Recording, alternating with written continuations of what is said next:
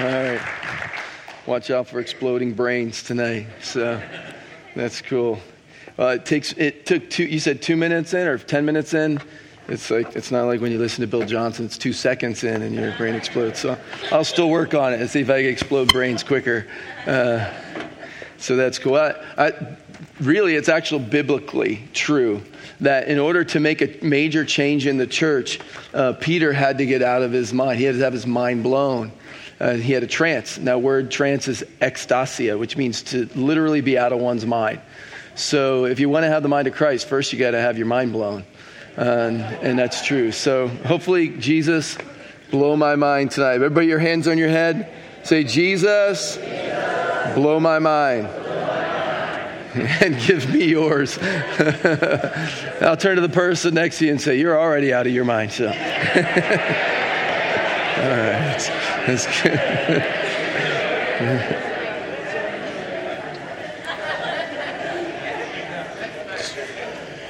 It's true. Sometimes, uh, um, before you can have a righteous thought, you have to have a ridiculous thought. Uh, because you have to think so differently. Like Jesus asked his disciples, Who do you say that I am? And they came up with ridiculous answers. You're Elijah, you're John the Baptist come in the flesh. That's absolutely ridiculous because John the Baptist was a contemporary of Jesus. He's a cousin of Jesus. He smelled like camels. He just totally different guy, had his head chopped off. That's a ridiculous thought. You know Jesus' response to that ridiculous thought? Absolutely nothing. He said, Well, who do you think I am? Because actually, he was trying to ask some questions to get them outside of their, their average thinking. And so at least they were thinking crazy if he can get you thinking crazy, he can get you thinking like Christ. so, and so some people, they just sound like they're crazy, and they are crazy, but they're on their way to thinking like Christ. So that's good. And on your way to thinking like Christ, sometimes you just have to have a thought that seems crazy. In fact, people ask me a lot of times, you know, in prophetic ministries, or ever a time when you're saying something and you're like, I don't know if that's me or God. I said, No, that's never happened to me, not since the last time I prophesied. Happens every time. And many times there's that voice inside of you going, You're crazy, you're crazy. Like, uh, that's insane. You're wrong, you're wrong, you're wrong. No, no, no. And you, you, that voice never really goes away because it's the voice of your natural mind. It's not really the enemy. The greatest voice that you'll battle is not the enemy's voice, it's the voice of the natural mind. It's the voice of what seems right to a man the way that seems right to a man eventually leads to destruction if it's not the thinking of heaven. And so uh, I believe that God does want, to, want us to, to think differently. And tonight we're going to think differently. I really feel like there's a great atmosphere for freedom. And I almost felt like, like the Lord really wants to deliver people, but He wants to deliver you with joy. Like He wants to deliver you into something. not, not just freedom from something, but freedom into something. And I, I really feel like people are going to get set free from stuff. But you, and I'm not like I'm not huge into like announcing we're going to you know go after demons tonight because then people start getting really intense. Like either you get the people like oh no one of these churches, or you get the other people like oh finally a real church where we go after demons. And I, I, grew up in the I grew up in the area of the church where we didn't know that, about that stuff. My parents. Uh, had a ministry to young adults they brought into our house. And uh, so there were really troubled young people that we brought into our house. And I used to make a joke that when you came to our house for dinner, we didn't have dessert, we had demons. Because for some reason, demons would always manifest like I guess after the blood sugar goes up, the demons come out or something. I have no idea. But they would manifest after dinner. So we would have deliverance on the kitchen table after dinner. And, um, and there were always these deaf and dumb spirits, which meant that they couldn't hear very well. He said to scream at them. and they were dumb. They couldn't come out unless you kicked them and hit them. And so it was deliverance ministry was really intense in those days. It was really not happy ministry, but Jesus taught it really happy. He sent his disciples out, said, "Go." Uh, heal the sick, cleanse the leper, raise the dead, cast out demons. It was the last thing he said, actually. He said, Preach the message of the kingdom, heal the sick, raise the dead, cleanse the leper, cast out demons. And they came out, what's the first thing they talked about? Casting out demons. They came back all excited. And he's like, Did the dead get raised? I don't know. We don't know. Demons submitted to us. That's what Peter said. Demons submitted to us. And then he tacks on dot, dot, dot in your name. I think he was just really excited that demons submitted to him, you know. And, he, and Jesus, he didn't pop their bubble. He didn't burst their bubble. He didn't try to bring them down a notch. He just laughed. The Bible says Jesus, filled with the Holy Spirit, and joy said, I saw Satan fall like lightning from heaven. And he's laughing as he's talking about the greatest deliverance service that was ever was. The devil got cast out of heaven. And I, I picture Jesus actually doing, saying something like this Yeah, I saw Satan fall down, go boom. Like he was uh, kind of belittling the fact that it wasn't even tough. It didn't take that long. It wasn't a great cataclysmic battle in the heavens. It was just like, What? Are you crazy? Get out of here. You know? And he did it with joy. He was filled with the Holy Spirit and joy. I think a lot of more people would get a lot more freedom if a lot more deliverance ministers had a lot more joy. I think a lot more people would get a lot more freedom if a lot more deliverance ministers had a lot more joy. I know it's terrible. It's terrible grammar, but it's wonderful theology. So. So that's cool. So we're going to have a fun time tonight. Um, I just want to release some prophetic words here, and so we'll test out how this goes. Um, is there a Jenny or a Jenna? You may or may not be on the right side. and if you're not, then you're not on. The, then you're on the not on the correct side. Jenna, is there Jenna? Uh, Gina. I said Jenna, but nice try. Are you, are, is there Jenna on the right side? And you're Jilla? You're Jenna, and you're on the right side. You're also on the correct side. I prophesied to you last night? What did I say to you? I'm sorry, I, I, I have a really short attention span. yeah. Oh, you're the one I gave the book to. Oh, you, okay. And what did I say? I said something about, somebody told me you wrote a song. Like they told me after that. Like, they're like, yeah, that was right. I said, of course I'm right. I'm a prophet. okay, so uh, now I have your name. This is weird. Okay, so just in case, does August 12th mean anything to you? That's okay. Good. Okay, that's fine. So I'm still learning, I'm growing. So, Jenna, so am I supposed to give you another word now? Oh, okay. Let me try. Oh, here's what I said last night, though. I kind of tagged it on. Are you learning Spanish? No, are you learning a foreign language, though? Are you, you but you do write songs? Okay, but you haven't learned the language yet. So you will. So that's the prophetic part. You see, the writing songs part I thought was a prophecy. It was actually a word of knowledge because it's already happened. And it's a prophecy because it's going to happen more. And you, they, they told me that you, they sang one of your songs last night. That's pretty cool. Oh, this is more of a personal moment, so I'm just finding this stuff out. because now it's, it's like, Jenna, I know her name. Okay, this is really weird. Okay, so here's what I feel like that God, God wants you to know that there's more than just a writing gift in you, but I think there's really there's a lot of music in you too. And I feel like there were some things you started when you were younger that you kind of did you ever play the keyboard and take your hands off the keyboard?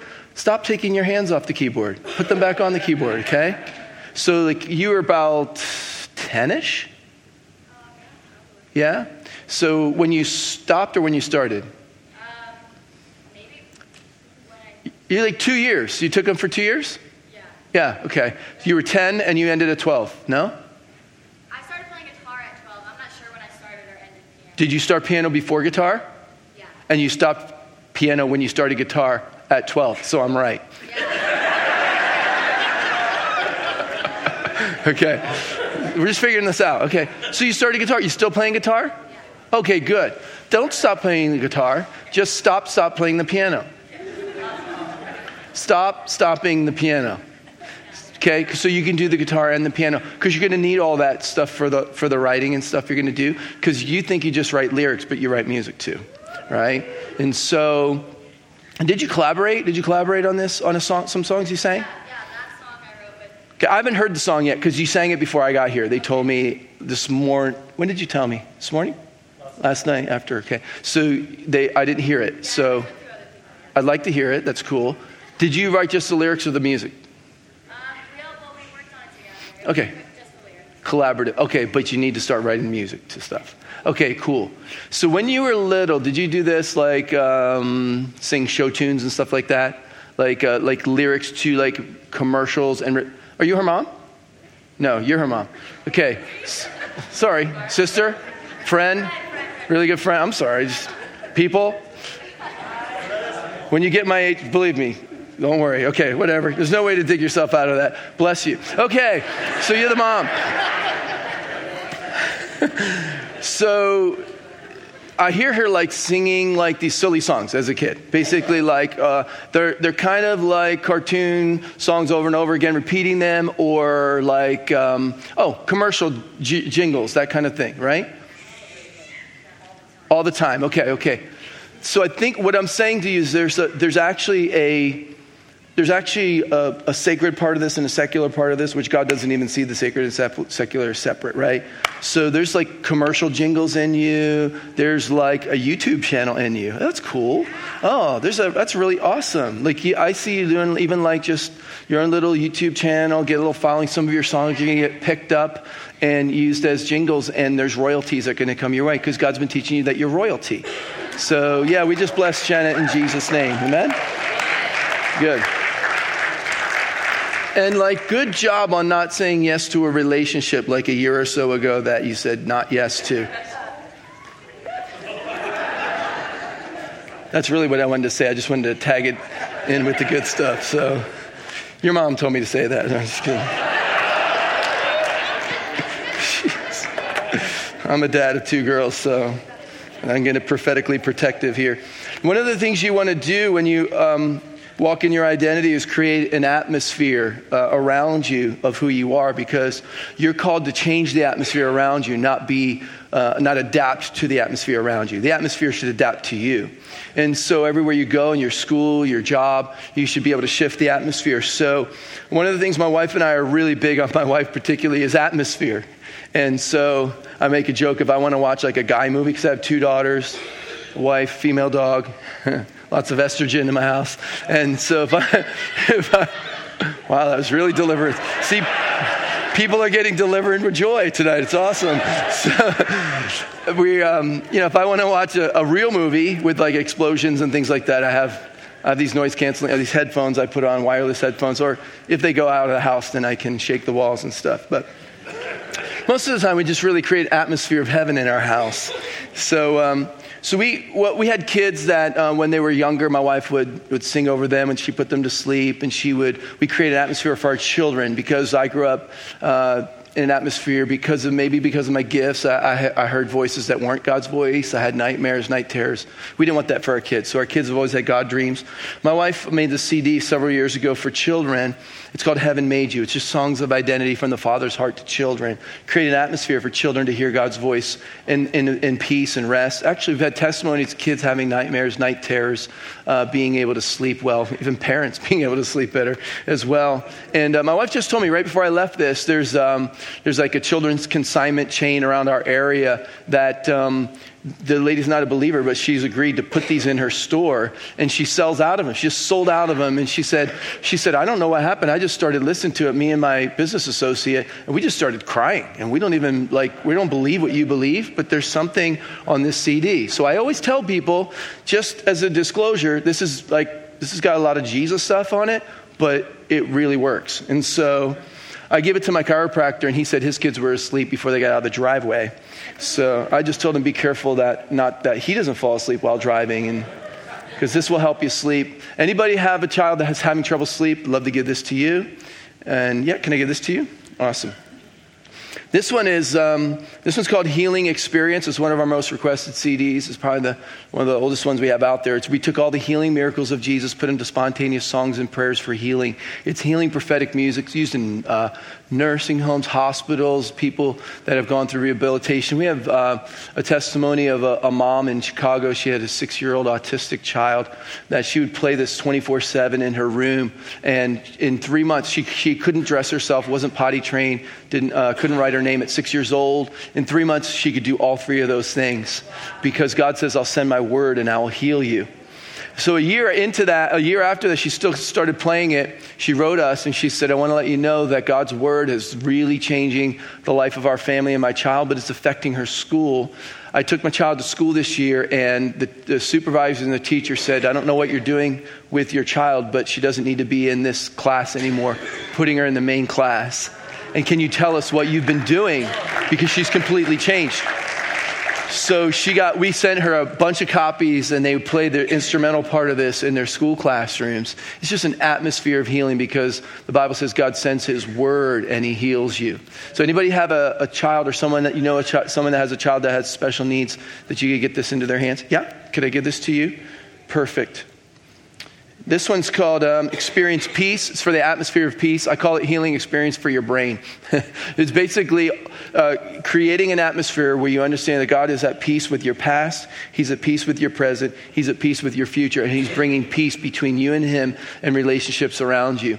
Just six months ago, we made this, but we hear testimonies of people that experiencing peace in relationships, reconciliations in relationships. Even the, uh, the producer who made this, a friend was over helping him mix it, and, uh, and he listened to it. He took it home because he was going through just some marriage strife, started playing it in his home, and God, he saw God rescue his marriage because God wants to bring peace between heaven and earth and between relationships. And so this is just creating an atmosphere of heaven. It's called Experience Peace. It's sung, spontaneous songs and prayers for healing. And you know, anybody know someone that's just going through maybe a family uh, difficulty? You get this in their hands. Ma'am, can I give this to you? Uh, God bless you. This is my wife's newest worship CD. It's called Take Me In Songs of Intimacy and Closeness with God, Psalms, Hymns, and Spiritual Songs. Uh, anybody want some good worship music? All right. Sir, can you give this to the lady in pink right back there? Awesome. I got something for you. Don't worry, buddy. Um, I have a school back there, I have two schools of the prophetic. Prophetic school one talks about how to hear God, different modes of communication, live exercises for hearing God. Hindrances, removing hindrances from hearing God. There's filters we put in uh, to hearing God, take them out of the way. This one will tell you how to hear God more clearly for yourself and others. And then I have a second school, it's called School of Supernatural Purpose, and it's uh, two four CD packs. This one's called Discover Your Supernatural Purpose. And I believe that whenever we hear God's voice, it's to tell us who we are so God can give us something to do. He didn't come just to give us something to do, He came to reveal Himself to us. Ephesians 1 said, God, I pray that God would give you a spirit of wisdom and revelation. You might know Him and know the hope to your call, that you're called to.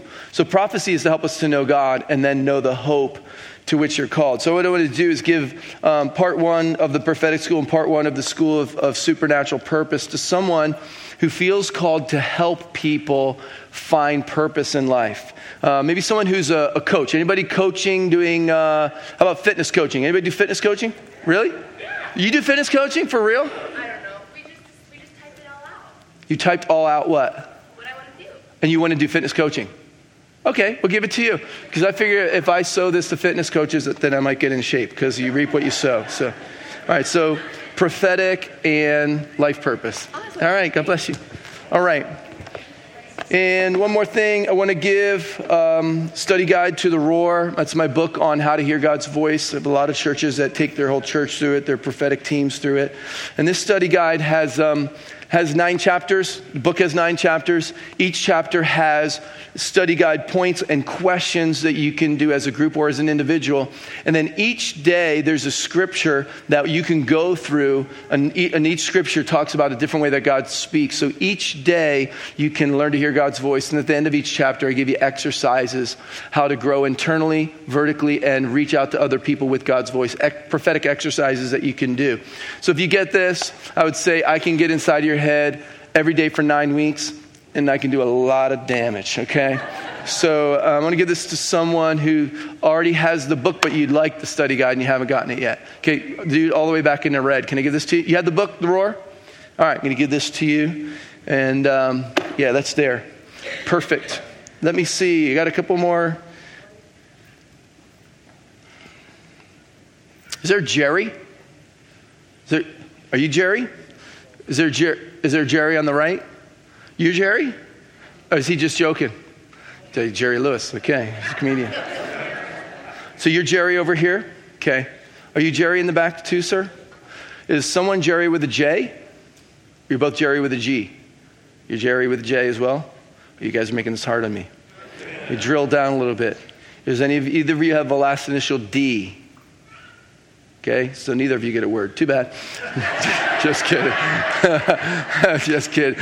Uh, let me speak to Jerry in the back here and speak to you in a second. Jerry, Jerry, just bless you for your faithfulness. Uh, God just wants to bless you for your faithfulness. And I saw this picture of a, this pillar it's a it's a it's kind of like one of those pillars but bigger and a pillar is something that connects the foundation of the building to the ceiling obviously it's an architectural necessity but it's also something in in um, that connects generations and god wants to thank you for being a pillar in the, in the church and a pillar in the body of Christ.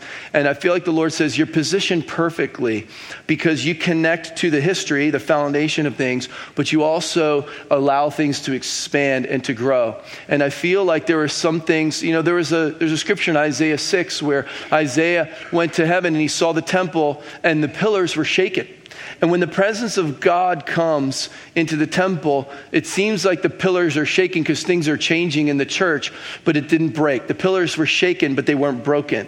The pillars were shaken, but the foundation stayed full, uh, stayed sure. The pillars were shaken, but it expanded the presence of God. And I feel like God wants to thank you for staying sure and secure and allowing uh, stability to stay in a place when the presence of God came and shook things.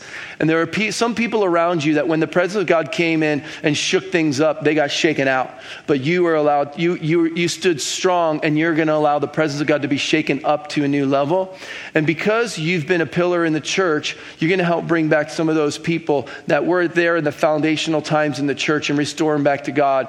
But God's also making a promise to you that a righteous man leaves an inheritance to his children and his children's children. So picture a building like the foundation, the, the pillar, and the, and the ceiling, this three generations. God wants to promise you a three generational move of God in your family, a three generational blessing. And God's about to move in the whole in three generations of your church. And God wants to bless you. I Also feel like there's a natural and a spiritual inheritance that God wants to release through you.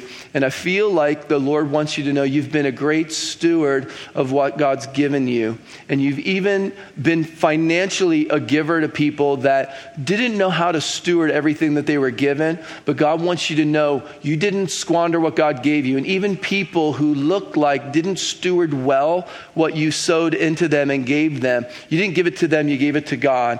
And you won't fail to receive a reward for that and an eternal reward for what you've sown into the kingdom of God. And you'll see souls saved because of the prayers you prayed, the resources you've given, and the encouragement that you've given to people. And you'll see a generational blessing in your family. So thank you, Jerry, and God bless you. Amen. Um, I, I, just see the Lord put his hand on your, on your heart, and it's like this steady uh, beat on your heart. And I'm not projecting anything on you, but is there any time you have like even a, a heart palpitation or anything with your heart going on? Sometimes. Yeah. Is, is there been a regular heartbeat occasionally, or is it Okay, that's what it, that's what it is. So could you just stand for a second for me? Just, just place your hand right on your heart. God, we just thank you. Lift a hand toward Jerry. We just say, God, we thank you that his heart is beating in tune with the Father's heart. And we declare right now every bit of irregular heartbeat is coming into alignment with the heartbeat of God in Jesus' name. We declare blood pressure is normalizing. We declare right now in Jesus' name any anything that causes any imbalance or dizziness or internal imbalance is coming into alignment now in Jesus' name. Amen. Amen. Give God thanks. Amen. Amen. Does that make sense, Jerry? Does that, does that, does that make sense to you? Yes, sir. Awesome. Bless you, man. Uh, Jerry here. Um, I just heard the Lord say you're, you're a, um, a good teacher and you're a discipler. And I saw the Lord putting like an advanced degree in the spirit over your head. And I just I feel like God is going to use you to raise up the church to a new level of understanding of their authority and their identity in Christ. And I feel like God's going to use you to restore um, the Spirit into places where there's been like a traditional um, wind that's blown through there. God's going to breathe a new wind on traditional churches and people in traditional uh, religious settings. I also feel God is going to begin to use you to teach a new power in prayer to people who've kind of been, they prayed by knowledge, but they're going to pray by the Spirit. And, um, I, I, feel like there's something with you, an open door that's coming for you in, in the education environment where you're going to teach people at a high level of education. God's going to send you to intellectuals. He's going to, he's to put people of high, high levels of education in your life. And you're going to be one that's going to not convince them through intellectual assent or intellectual argument, but convince them by, because of what God's done in your life. There's also, I feel like, uh, um, there's someone who used to. Did you have a family member pass recently within the last 18 months?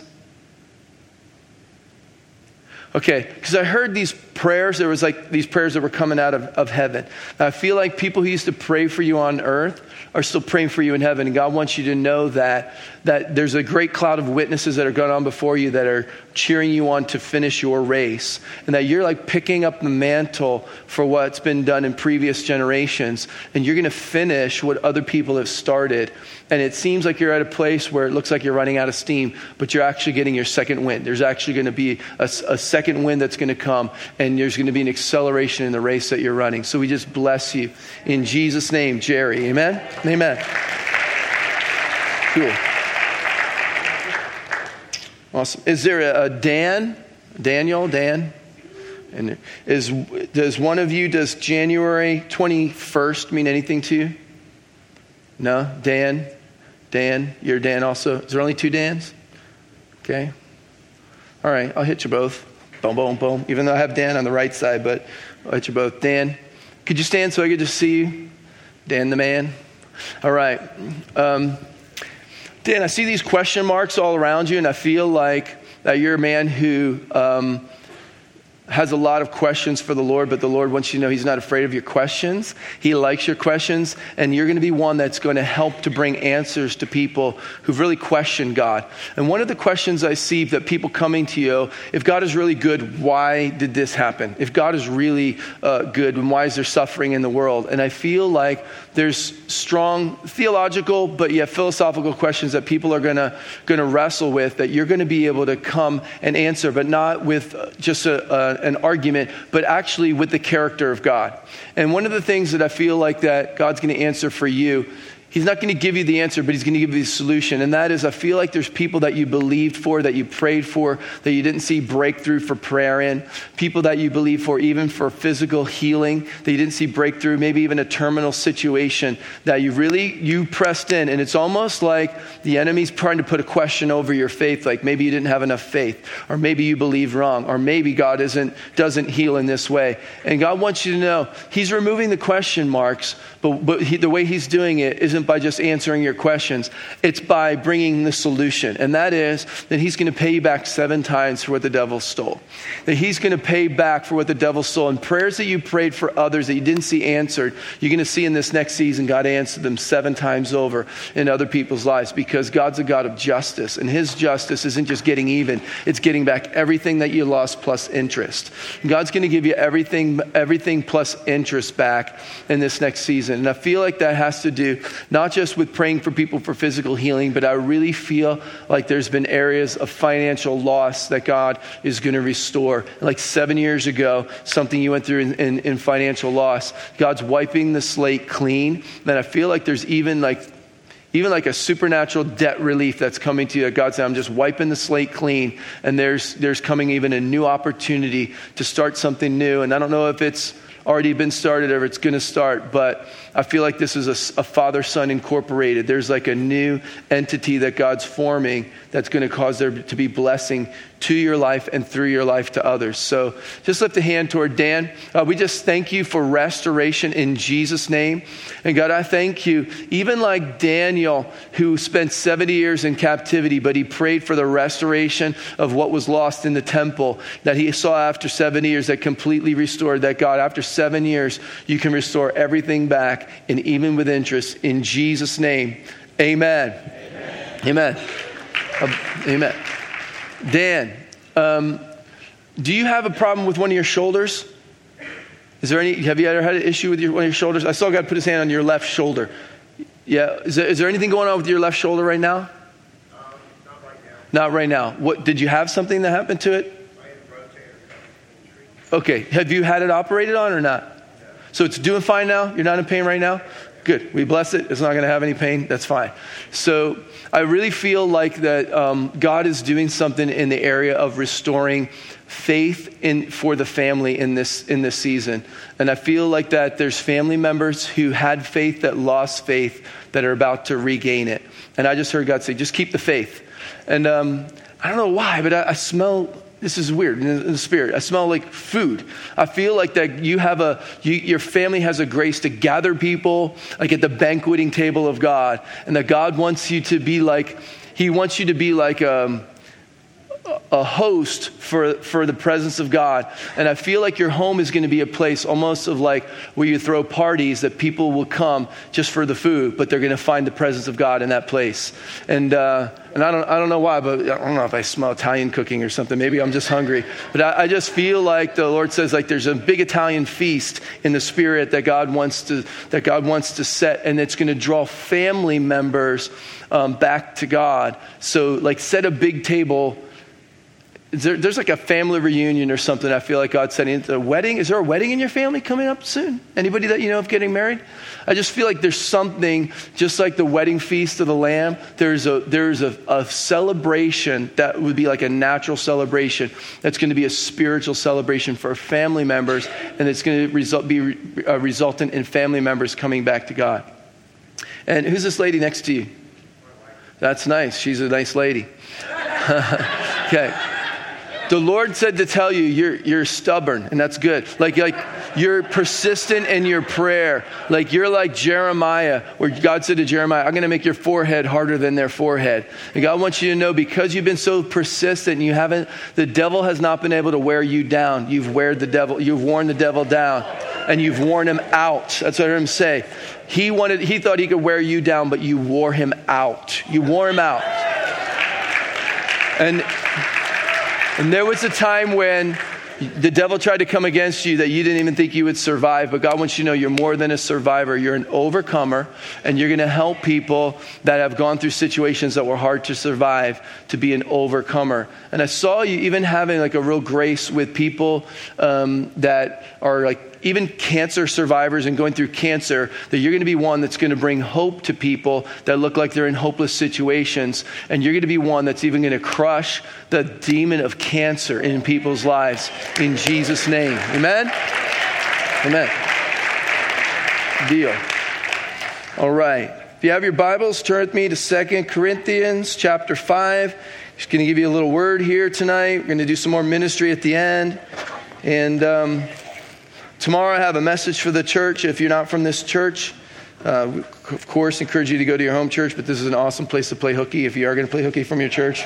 so, um, uh, I have a message called "Now." It's now. It's time for now favor, and I believe that some of you that God wants to to really accelerate where you're at in the spirit. And uh, tomorrow I want to release that. So, uh, Second Corinthians chapter five, one of my favorite chapters in the entire Bible. One of the most profound, yet sometimes confusing chapters as well. Let's just go right to the end of it. Verse 21. We're probably going to look at the passage 14 through 21, but I just want to look at verse number 21 because you guys probably will know this passage.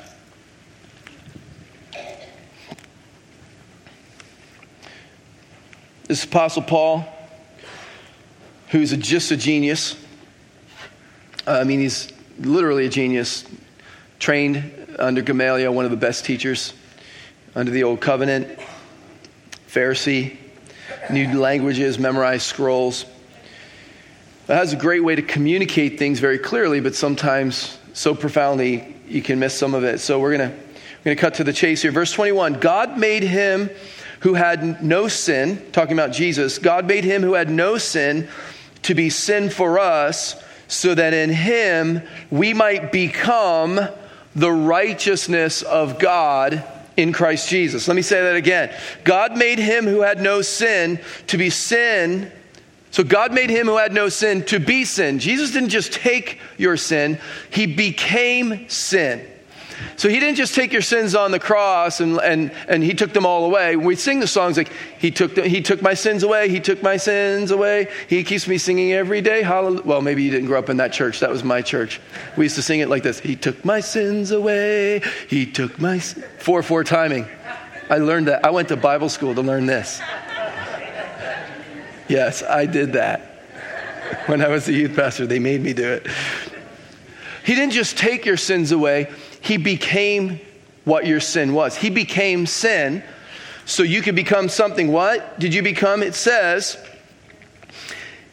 He made Him who had no sin to be sin for us so that in Him we might become the righteousness of God in Christ. We might become the righteousness of God. So he became sin so you could become the righteousness of God. You became righteous. Now, finish this scripture for me because most of you know this. He who became, he who knew no sin became sin for you so that you could become the righteousness of God. But the Bible also says, seek first the kingdom of God and all these things will be added to you. So, which is it? Did you become the righteousness of God, or is it something that you're supposed to seek to become? Seek first the kingdom of God and his righteousness, which means seek his righteousness, and all these things will be added to you. And he who knew no sin became sin for you so that you could become the righteousness of God. It seems like it's a paradox. It's not paradox because God's not paradoxical. He's not either or. He's inclusive. He's both and, which means that you are and have become the righteousness of God, and you are still seeking first His kingdom and His righteousness. So, righteousness is both something that you have become and it's something that you seek to live out in your life. It's something that you've been given freely by God, but it's also something that you're seeking. You, you say, well, that doesn't make sense. If, I, if I'm righteous, then I'm righteous. That's true. But just because you're righteous doesn't mean you're mature. You could be righteous and stupid. If you have teenagers, you know that's true. you could be righteous and still be growing. It's the same thing. He, listen, what does the Bible say? These signs will follow those who believe. They will lay hands on the sick and they will recover. Has anyone here ever laid hands on the sick and they have not recovered? Anybody? Ever laid hands on the sick and they haven't recovered? I've laid hands on the sick and they died. I used to think I had the ministry of just killing people. Seriously, it seemed like everybody I prayed, prayed for got more sick. The fact that my experience doesn't match up with truth doesn't make truth any less true. The fact that I'm seeking the kingdom of God and I've been given the kingdom of God doesn't mean that I don't have it. There's many things that you've been given that you haven't yet accessed yet. So you've been given righteousness. Say, I am the righteousness of God. And I'm seeking his righteousness. So there's areas of your life where you're living from righteousness. You're living from the place of righteousness, but yet there's times in your life where you become aware that you're not living out everything you should. And that's the moments where you seek righteousness. So there's moments where you say, "Yeah, I got that. I'm living the right. That's this. I'm demonstrating what God looks like in this situation." And then there's times when you go, "Man, that's not exactly how God would have done this." So what do you do in that case? You seek his righteousness. Seek first the kingdom of God and his righteousness. See, I'm not seeking my righteousness, I'm seeking what his righteousness looks through me. And how does that look? It looks exactly like Jesus. Jesus demonstrated this because the Bible says when Jesus was taken to, the, to be baptized, John the Baptist came and said, Behold the Lamb of God, which takes away the sins of the world. And Jesus said uh, he wanted to be baptized. John the Baptist said, I'm not even worthy to tie your shoes. How can I baptize you? And he said, We must do this in order to fulfill all righteousness. And so he was baptized, therefore, he fulfilled what? All righteousness. Jesus fulfilled all righteousness. He was without sin. He lived as a man without sin. He lived with the Holy Spirit inside of him without sin. He knew no sin, but he became sin for us. He fulfilled all righteousness. Yet we know that he struggled with righteousness. Where do we see it? We see it in the garden. Jesus is in the garden, and what does righteousness say he should do? To fulfill all righteousness, he must go to the cross, he must be beaten, for our sicknesses, he must take our sins upon him, and he must die as a sinner, and he must be resurrected in, in the newness of life. He struggled with this, and what did he say to his father? Father, if it be your will, let this cup pass from me. But nevertheless, not my will, but your will be done. What are we seeing there? We're seeing that Jesus, who is righteous, he's fulfilled all righteousness, is still struggling with his own will. And what does he have to do? He has to make an exchange between his will and God's will. Seek first the kingdom of God and his righteousness. Father, not my will, but your will be done. So just that because you're righteous doesn't mean that you won't wrestle with righteousness. In fact, Paul says in Romans chapter 6, you're no longer a slave to sin, but you've been made a slave to righteousness. And no one can be a slave unless he obeys his master which means that there's, there's a force in you called righteousness that seeks to enslave you to the will of God. And only when you submit to the will of God, Father, not my will, but your will be done. And this happens to us all the time. Perhaps it happens in a moment and we don't realize it when a, thought flashes through our mind and we have the ability to either take that thought and dwell on it, a negative thought, a fearful thought, a sinful thought, an impure thought, and we just let it go and say, Not my will, but your will be done. And sometimes the wrestling is a little bit longer. If someone hurts us, if someone offends us, sometimes that wrestling to seek first the kingdom of God and his righteousness takes a long time. I remember about a year ago, I, was, I found myself in the middle of this wrestling, and it was someone had called me and they had left me a voicemail. And I sent it to voicemail because I didn't want to talk to him, first of all. And I shouldn't have listened to the voicemail. I probably should have just, you know, followed what the Bible says that, you know, sometimes a soft answer turns away wrath, and no answer is even better sometimes. you know, so maybe it's just better to send in the voicemail and hit delete. but I listened to the voicemail, and I thought in my head, I'm going to call them back, and this is what I'm going to say. And it was not righteousness. So I dialed them back and it rang. And just before it went to voicemail, I hit end. I ended the call. I'm like, really wanted to give him a piece of my mind. Called him again. It rang only once. I hit end. I couldn't do it. What's going on?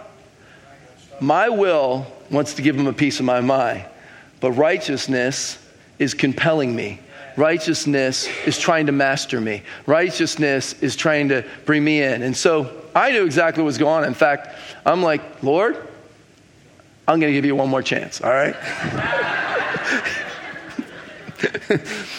and so I said to him, I'm, I'm going to call this person. This is what I'm going to say. This is what I'm going to do. And then I'm going to feel really good for like 30 minutes. Like, whew, that felt really good. And then I'm going to feel really bad after that. And then I'm going to call them back and I'm going to apologize. I'm just telling God. I don't know if anybody else talks that way to God, but I'm just like, just so you know, I'm planning out my sin very, very methodically here. Like, just so you know, this is what's going to happen. I'm going to sin. I'm going to feel good about it. Then I'm going to repent. Well, first I'm going to feel bad, then I'm going to repent because godly sorrow leads to repentance. So that, just so you know, but the 30 minutes that I feel really good about it is going to really, wor- really be worth me having to repent later on. I actually did the calculation in my mind. I'm like, yeah, I think it's going to be worth it. It's definitely going to be worth it. I'm willing to apologize just for that 30 seconds that I, or that 30 minutes that I feel good. Is that twisted? Of course it's twisted because that's the way your mind thinks. Your mind thinks I can get out of this. Your mind thinks I can have my cake and eat it too. Your mind thinks I can sin and, and, and okay, it's going to be okay. But righteousness doesn't think that way. And so the Lord said, Why don't you ask me what I want to do? Because you told me, okay, you told me what you want to do. Why don't you ask me what I want to do? I said, okay, what do you want to do? He goes, I want to give you what I want to do. I want to give you the desire to do what I want to do. Well, you haven't told me what you want to do. Well, give me your desire, then I'll give you mine, and then you'll know what I want to do. That's not fair. Like, that doesn't work for me logically. Tell me what you want to do. Because if you're going to say, like, you want me to give them an offering or something, I don't want to do that, okay? If you're going to say you want me to call them back and give them a prophetic word, no. No, the Lord didn't want me to just get something from him. He wanted to make an exchange. And so I said, All right, Lord, here's what I want to do. He said, Give me what you want, I'll give you what I want. I'll give you my desire. Give me your will. What did Jesus say? Not my will. Your will be done. Could it be that it's that easy? Could it be it's that easy to submit to righteousness, to submit what God wants to do? Paul's telling us that God has made us the righteousness of God in Christ Jesus, but there's something that we have to do. Go back to verse number 14. For Christ's love compels us, 2 Corinthians 5 14. For Christ's love compels us because we are convinced that one died for all, and therefore all died. In the original language, that word all means all. Therefore, all died. That means the person you're sitting next to is dead. Turn to the person next to you and say, You dead. You, you so dead, I don't even need to use uh, proper grammar. You just dead, right? You dead.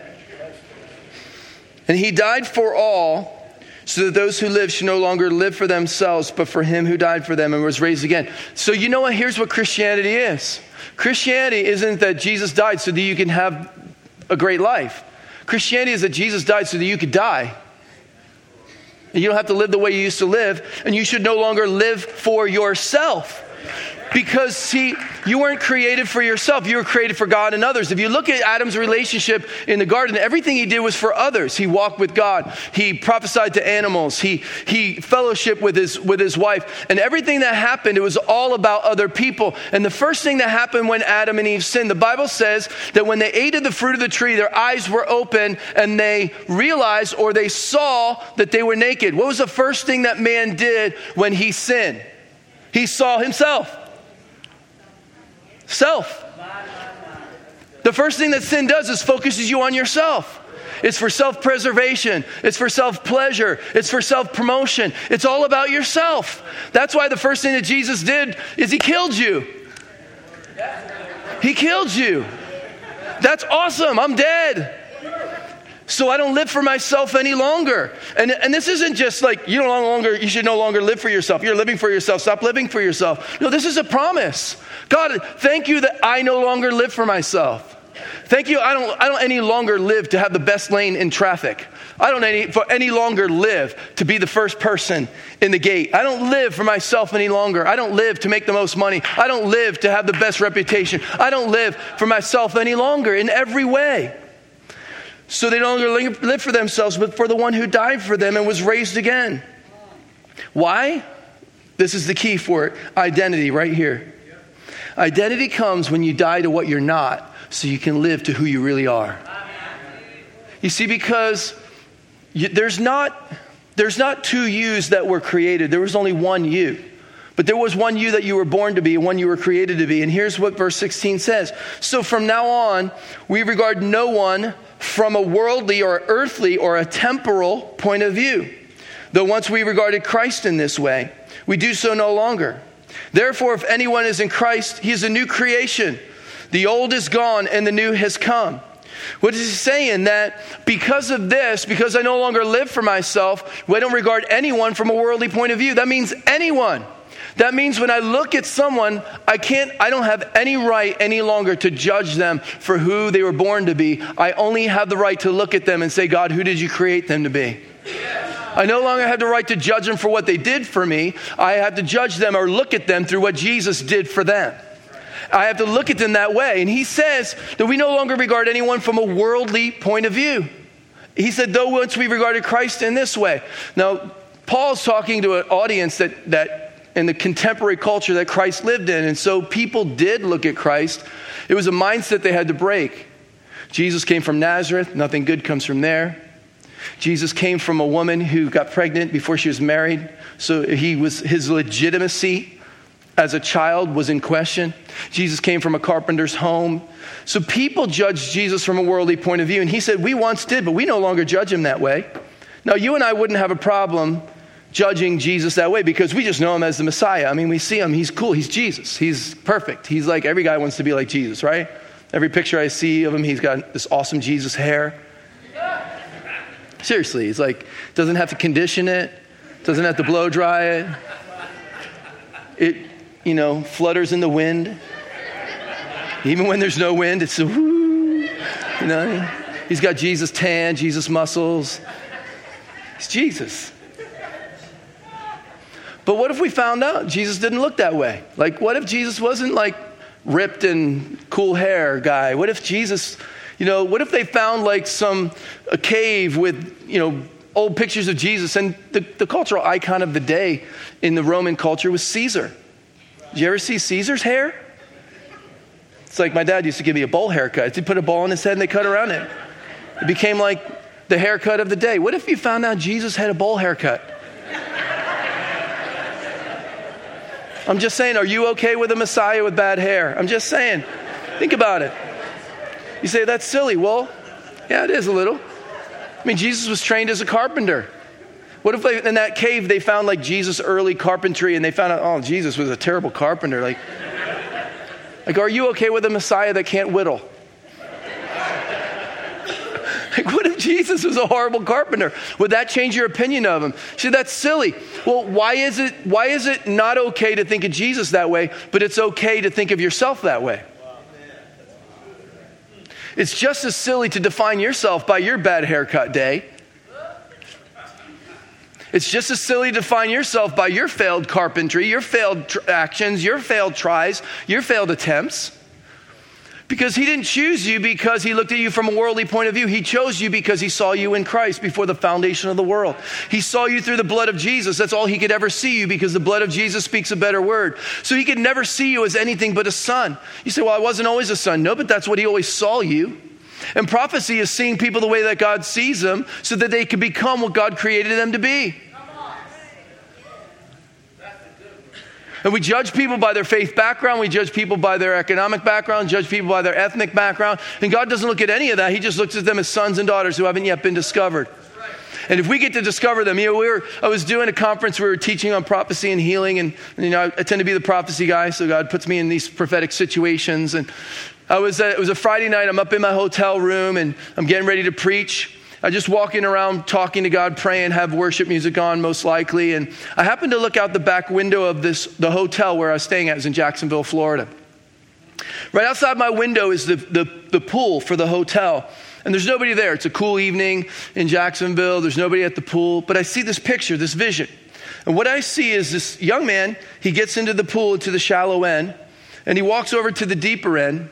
And then he goes into the deep end and he goes down. He's immersed completely under the water. It happens twice, literally within like a second. I saw this picture, flashed through my mind twice. I forgot about it, went down, started to preach, had a great service. It was probably about 10 30, 11 o'clock at night. Everybody had finished praying for one another. We had taken testimonies. I had everybody standing and said, We're going to pray. We're coming back tomorrow morning at 9 o'clock for worship, more training. Out of the corner of my eye, I looked in the back corner. There's probably about 500 people there that night. All the way in the back, the young man in my vision. I said, Wait a second. You, sir, you in the back, I saw you, young man. I saw you in a vision today. Can you come down? I want to tell you about it. So everybody's still standing. He comes to the front, stands in front of me. I said, Here's what I saw today. I saw you walk into the shallow end of the pool. You went into the deep end, and then you were completely immersed. And I thought in my mind, I thought, I'm going to say something really profound. And then all I said was, well, God's, it just means that God's going to take you deeper in the things of the Spirit. And I thought that wasn't a very good prophecy, but everybody thought it was great. So they clapped. I think they just wanted to go home, so they clapped. And so they, he went back and sat down. I started to pray again, and the Holy Spirit said, Stop. I want you to ask if anyone wants to give their life to Christ right now. So I stopped. I said, Just keep your eyes closed. I just felt the Holy Spirit said there might be someone here never given your life to Christ. Anyone want to give your life to Christ? One person out of the 500 lifted their hand. The young man that was just standing in front of me. He was all the way back in his seat, lifting his hand up, waving, and he had to jump up so I could see him. I'm like, um, come on down. so he comes and he stands in the front. We lead him to the Lord. He prays a prayer. People clap. We receive him into the kingdom. And then he looks at me and he said, Can I get baptized in the hotel pool tonight? And then what I, I said what I a lot of times say when I prophesy, duh. That's what it meant. So about midnight, we had a, a, baptism in the hotel pool in Jacksonville, Florida. He gave his life to Christ. Isn't that cool? But the Holy Spirit's such a great teacher. We went out for lunch the next day, him and his cousin. They had come from another country, and this country they'd come from was, was another faith. They had another faith background. And so I asked him, What, you know, can you tell me your faith journey that you had? And he said, Well, we come from a family that worships many gods. We have a temple to many gods. And uh, he said, Two years ago, one of my family members came to Jesus, and I thought Jesus was just another God. So I walked by the temple one day and said, Jesus, if you're one of these gods, I want to know who you are too. And he said, It led me on a journey, and two years later, here I am.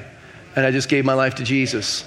And I said, That's an incredible story. Thank you for sharing it with me. We connected him with some people in their country that have a faith community they got connected with and gave him a Bible. And I went back to my hotel room and I wanted to have a conversation with God. Uh, we talked about having conversations with God.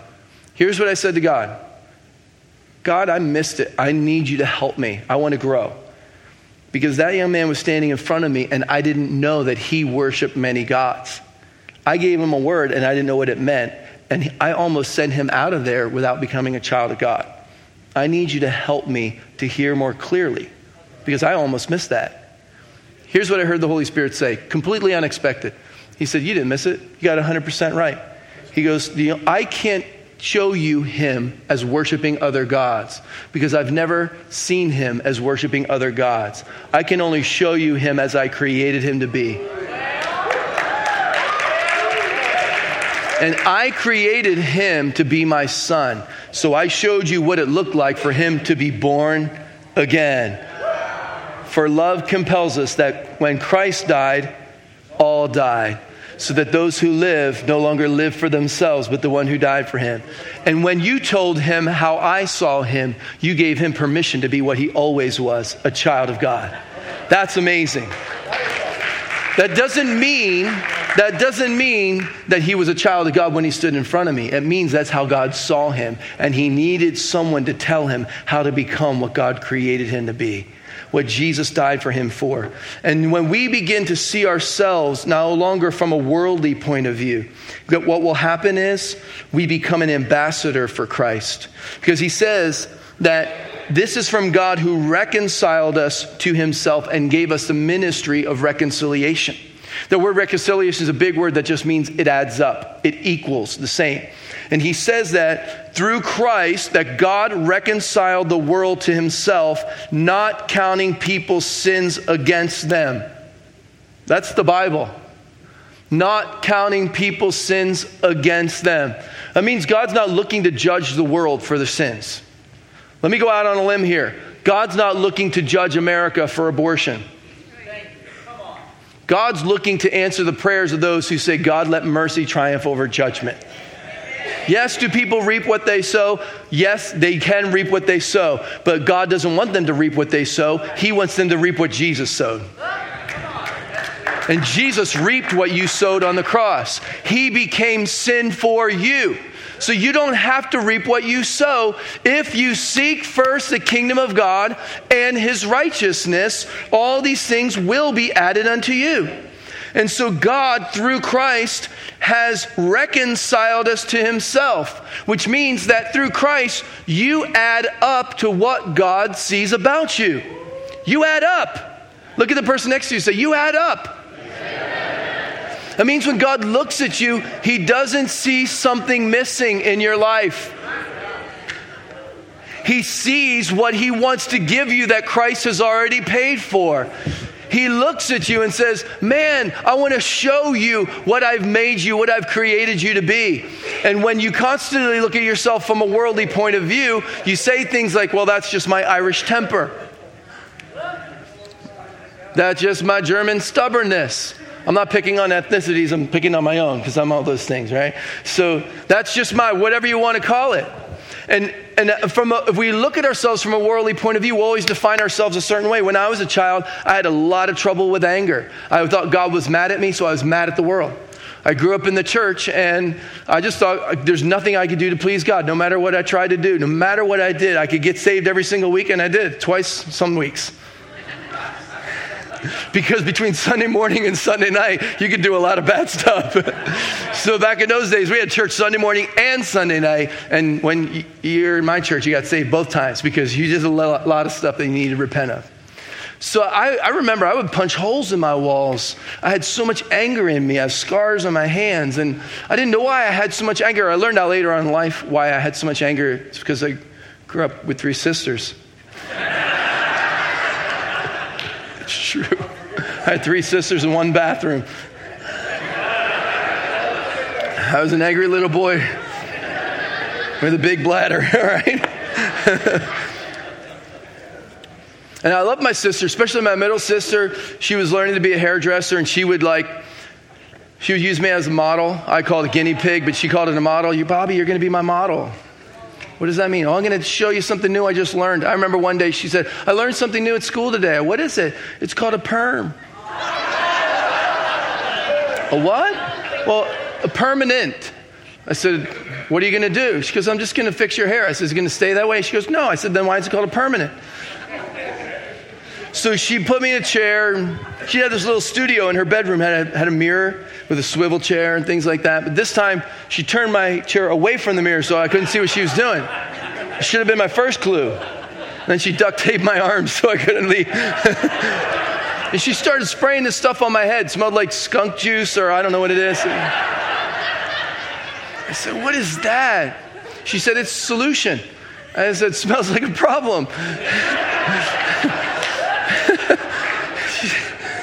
started putting curlers in my hair, and she put this big pink dome on top of my hair with heat.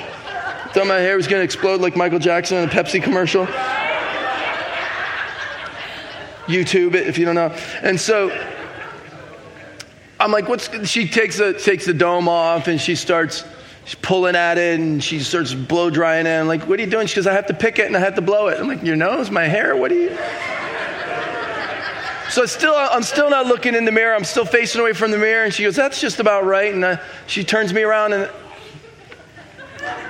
Did you ever see one of those troll dolls? You know? like one of those pencils where you go like this and the hair. That's what I look like. Except my hair wasn't orange, thank God. It was just. it happened to be church night, like Wednesday night. We used to have church. We had like a Christian Boy Scout group. They were called Royal Rangers. There wasn't anything royal about it. I don't know what Rangers was, but all I know is these guys never read 2 Corinthians 5. so they looked at me from a worldly point of view. so I walked into church, elementary school student, and one of my friends points at me and goes, Ah, you look like a poodle. I'm going to call you Fifi. And I just, just a knee jerk reaction, I just boom, because I would just punch when I got mad. I just boom, punched. Knocked out a tooth.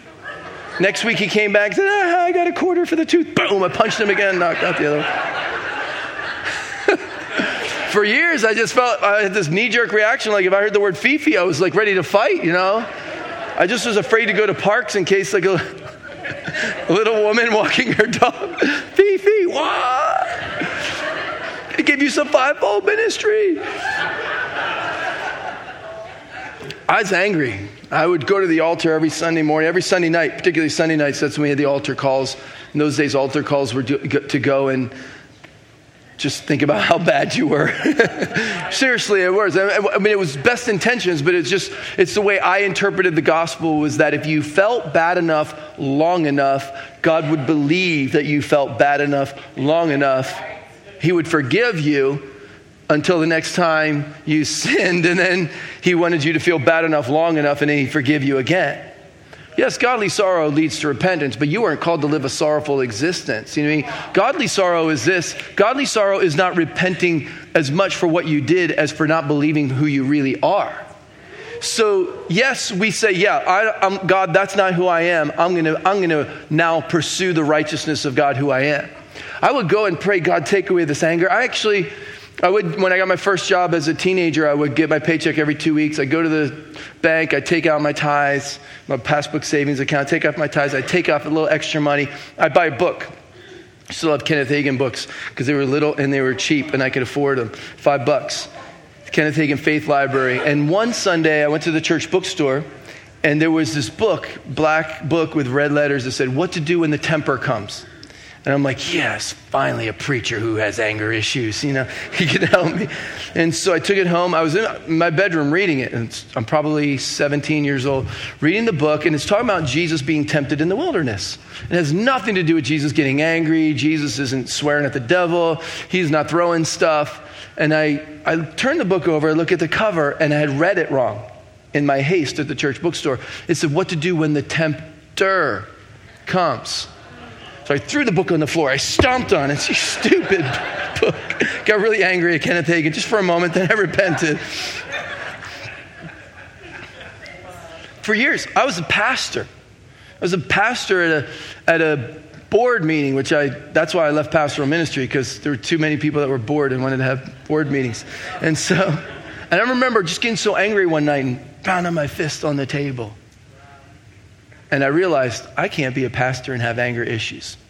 And I left that meeting and I took a drive and I went out to the woods in Pennsylvania. I talked to God. I said, God, I can't be a pastor with this kind of anger. You have to take this anger from me. And it was the first time that I allowed God to come into my heart and, and listen to truth. See, truth is what sets you free.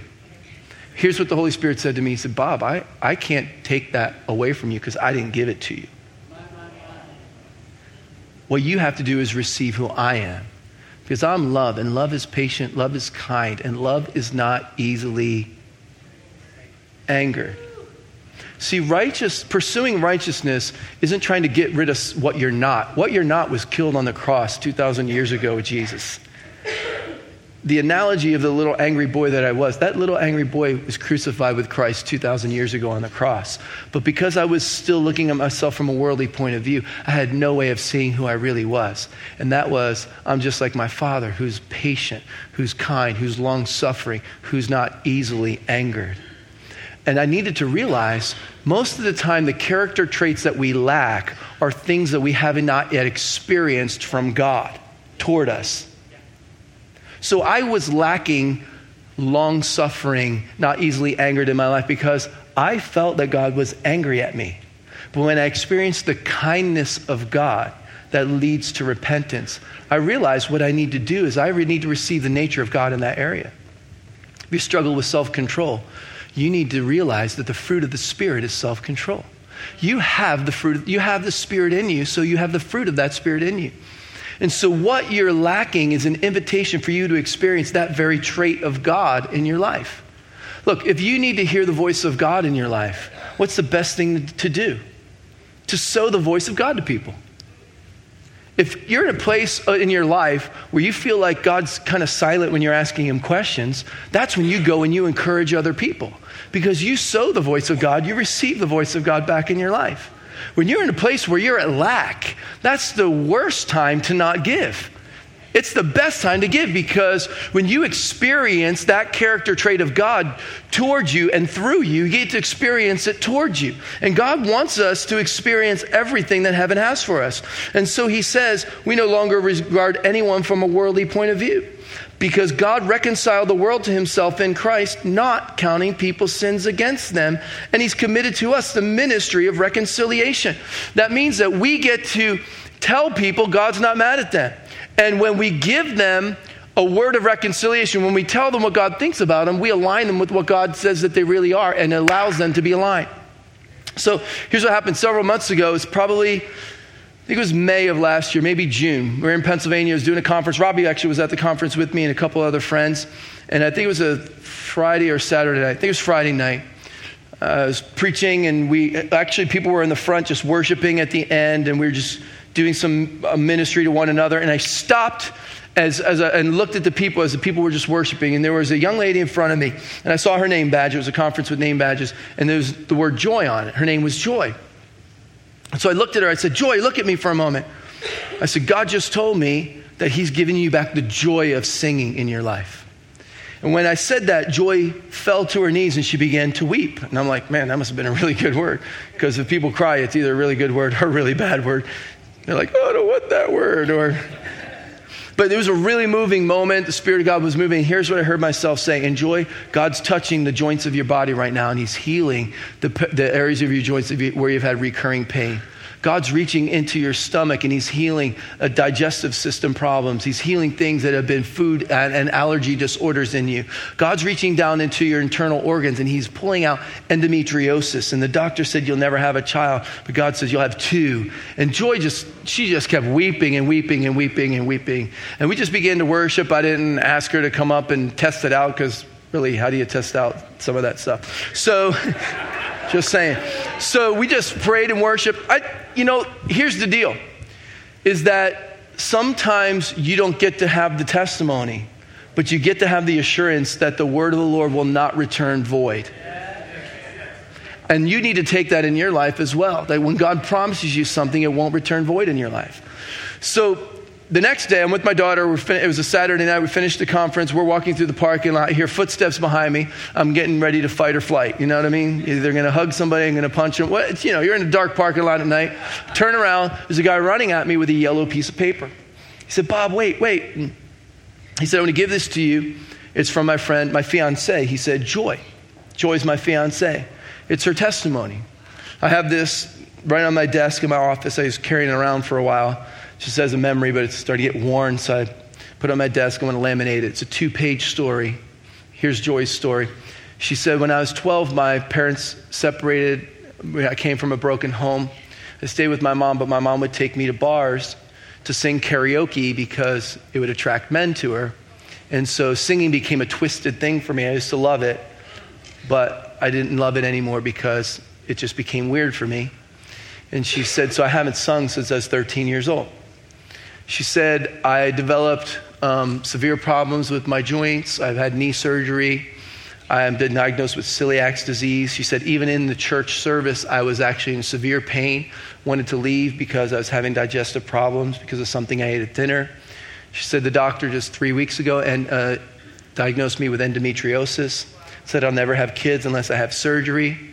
And she said, when you said the words, God's giving you back the joy of singing, she said, I felt the power of God come into my knee and burn out every bit of pain, every bit of, of, inflammation, every bit of the effects of surgery. I felt the power of God come into my stomach and take out that digestive problem right like that. And she said, for the last three days, she said, I've been having severe cramps and pains because of endometriosis. She said, I've been having people pray with me in between sessions. She said, I was immediately healed.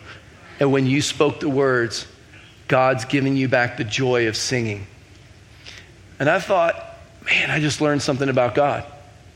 He didn't heal her because of the word of knowledge, He healed her because of the message of reconciliation. God's aligning you back to who you were, Joy.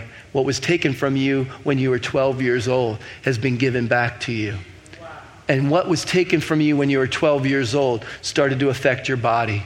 What was taken from you when you were 12 years old started to affect your physiology. What was taken from you when you were 12 years old maybe even put a fear in you of reproducing and not being a good mom or not having a good family. And so God says, This is who you are, Joy. God's restoring back to you the joy of singing. And with that, He's healing your body. He's given you a promise for your future. He's given you a message of reconciliation.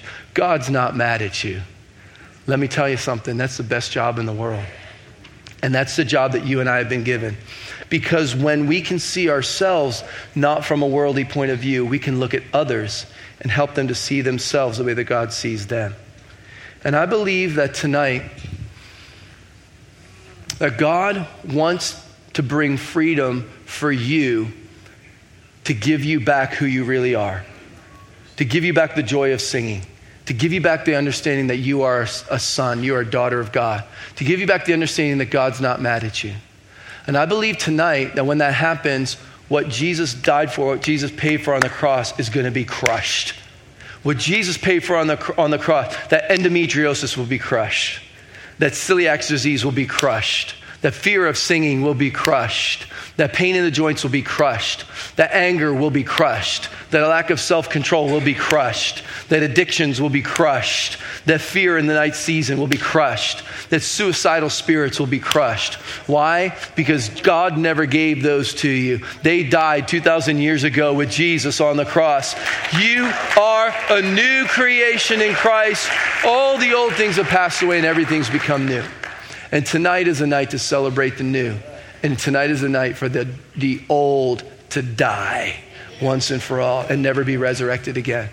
Amen? Amen. Amen. Stand with me to your feet. Father, in Jesus' name, I thank you. I thank you for the message of reconciliation. God, I thank you for the message of identity. God, I thank you that our identity is that we are the righteousness of God in Christ Jesus. And I thank you that our pursuit is that we seek first the kingdom of God and his righteousness. And we make an exchange tonight, God. Here's what I want you to do I want you to put your hands out in front of you whatever you have to put in your hands that doesn't belong to you, that God didn't give you. So, so, for me, it would have been anger. For joy, it might have been fear. Whatever it is for you, maybe it's something that you need to give up an addiction, a habit, a thought process. You put it in your hands. We're going to make an exchange. Jesus had to put it in his hands. Father, I want to run. Father, I don't feel like dying for these bums. Father, I don't want to be beaten. Father, I don't want to become sin. That's what I want, God. That's what I desire. But nevertheless, not my will, but your will be done. So, God, right now we put it in there. And I see in the Spirit, and I'm not looking anywhere at anybody, I'm looking in the Spirit, that God's taking, He's taking uh, depression, He's crushing it on the cross. He's taking anxiety disorders. He crush, he's crushing them on the cross. He's taking addictions, chemical addictions, emotional addictions, sexual addictions, pornography addictions. He's taking them and he's crushing them tonight. And he's saying, You're going to take my righteousness tonight and you're going to pursue my righteousness tonight. So, God, we make an exchange tonight and we say, Father, say, Father, Father. Not, my will, not my will, but your will be done. Now I want you to turn your hands over, flip them down. We release it right now, God. We just declare right now those things were put on Christ on the cross 2,000 years ago. We say depression and anxiety goes in Jesus' name. We say right now chemical addiction. We say bipolar disorder goes.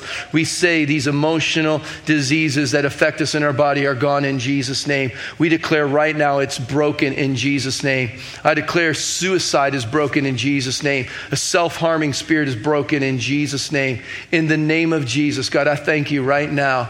I thank you right now that things that happen in our life that we allowed to identify, we identified ourselves with are gone. In Jesus' name. God, I thank you. The voice of anger is broken in Jesus' name. I thank you that even the, the natural voices that came into our life that were angry voices of authority figures are being quieted and being replaced by the love of God that says, ah, He no longer holds our failures against us in Jesus' name. And we declare right now, in the name of Jesus, it is finished. I declare right now, Satan, you're finished in their life. You're finished in their minds. You're finished toying with them. You're finished messing with them. You're finished in Jesus' name. God, I thank you in the name of Jesus. Now, I just want you to lift your hands up like this to the Lord. Open them up and lift them up. God, now we say, not my will, but your will be done. Say, Father, Father your, will be done. your will be done. Your kingdom come. Your, kingdom come. your righteousness in my life. Everything you paid for, everything you died for. I give you everything that I was, and I take everything you are. Fill me. In Jesus' name. Come on, Holy Spirit, come. Fill right now in this place.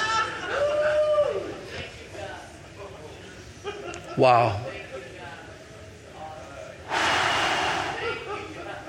Wow. Thank you for freedom, God. Thank you for fullness of joy. Thank you for freedom, God. I thank you for happy deliverance, God. thank you for happy deliverance, God.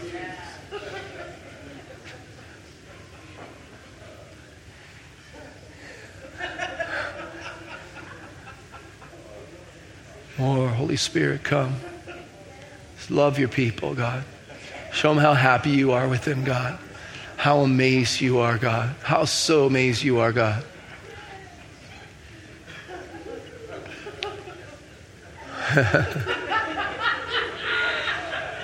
God, I thank you. My gosh.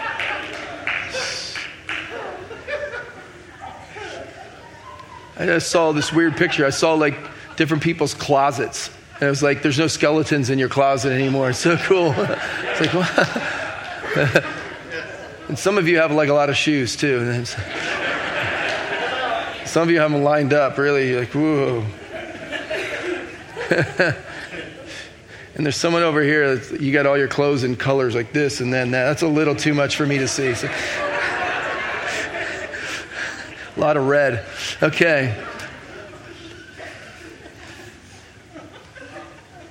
Thank you, God. You're so pleased with us. Just put your hand on the person on your left and your right. Lord, just, just, just say, Lord, fill them, God. Fill them. Fill them with your joy. Fill them with your presence, God. Fill them, God.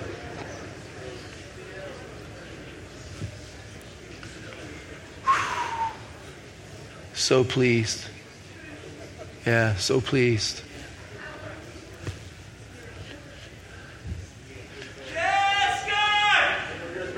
Yeah. So you're starting to see yourself the way he sees you. Pretty awesome, huh?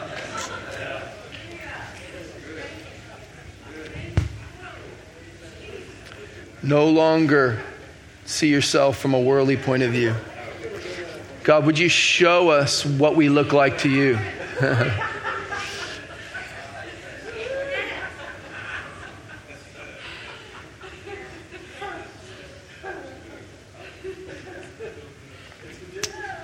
Thank you, Jesus.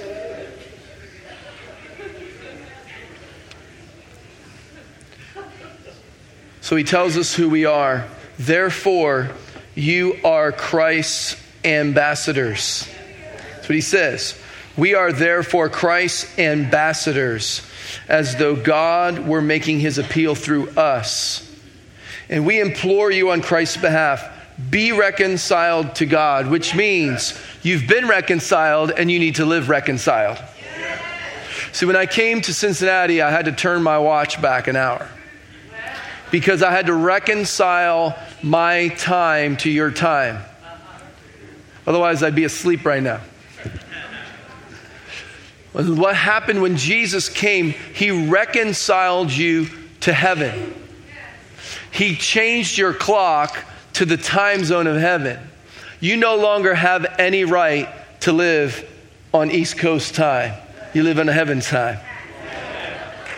And so now you have to be reconciled, live in the right time zone, live in the right earth zone, live in the heaven zone, because that's where you've been born from, that's where you've been conceived, and that's where you're seated and you live from. You're seated with Christ in heavenly places.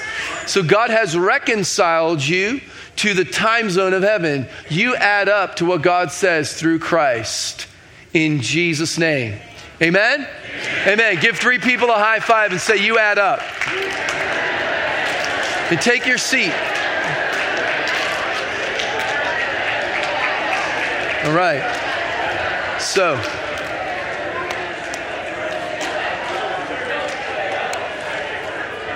All right, here's what we're going to do. We have some prophetic um, ministers that are going to come. We've had some prophetic artists that have been doing artwork while we've been having the worship. Can we give God thanks for the creative spirit in this uh, house and great people? So they're going to come up and share. Van, are you going to do this? Are you going to lead this? Who's going to do this? You're going to do it? All right. Come on, give Wilson a hand as he comes up.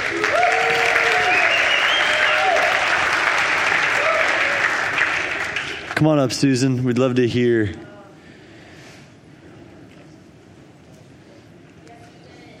Awesome. Susan's amazing. She's a second year student in our School of Kingdom Ministry. So here you go, Suze. That's the first time I've ever called her Suze. I knew when he was 10, so I can let him do that. Um, Kendra helped to write kind of the the prophetic words with this. And so this is kind of a compilation of her words and mine. Um, Step into the light. Heavenly worship transforms us. Our identities are more fully revealed when we worship. As heaven comes to earth through our worship, we make ourselves ready to be the bride of Christ. Worship with a heavenly focus is like a dress rehearsal for eternity. As we worship, all of creation is worshiping with us. And the scripture Kendra found is from Revelations 19, 6 through 7. Then I heard what sounded like a great multitude, like the roar of rushing waters, and loud peals of thunder, shouting, Hallelujah! For our Lord God Almighty reigns. Let us rejoice and be glad in him. For the wedding of the Lamb has come, and his bride has made herself ready. Awesome.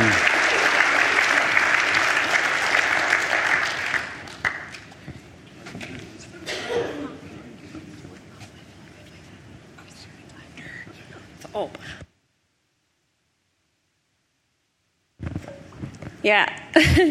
so um, this painting. This is Cami, by the way. Hey, everybody. um, I felt like God was saying, like, um, we're like staring at this magnificent picture, which is like our future and our hopes and our dreams, and we're like, we're sitting there looking at it, and we're just like, oh, it's so beautiful, and like, but He wants us to like get up and like touch it and like interact with it and just like step into it. Like, it's not just to look at; it's true and it's real, and like He wants you to just go out there and pursue it. So that's what I was feeling with um, this art piece. Yeah. Um, um, I do, and I can't. See her right now. I don't know where she is. Um, I kind of felt like it was for somebody, but she was sitting right next to that gentleman in the the orange T-shirt with the scarf, and she had like an orange pullover. Oh, on the that side, yeah. Oh well, um, I'll find her after, I guess.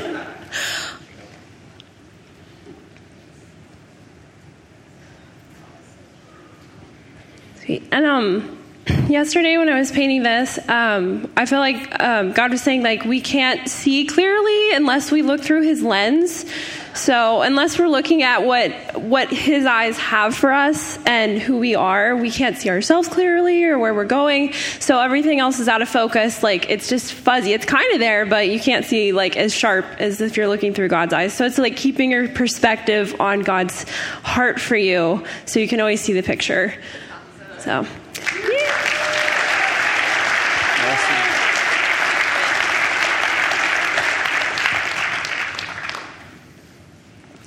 I don't know what we're doing now. Here you go, Van. Okay, uh, it's been a great evening, hasn't it? Yeah, let's all stand, okay? Yeah.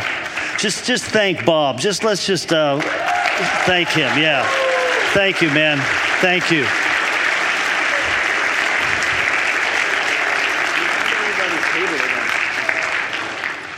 All right, I, want to remind you uh, be the first out there at the table and uh, pick up some of the materials because it's all like this. It's going to bless you, it's going to help you grow. You can read it, listen to it, and then pass it on to somebody else, and it'll bless them too.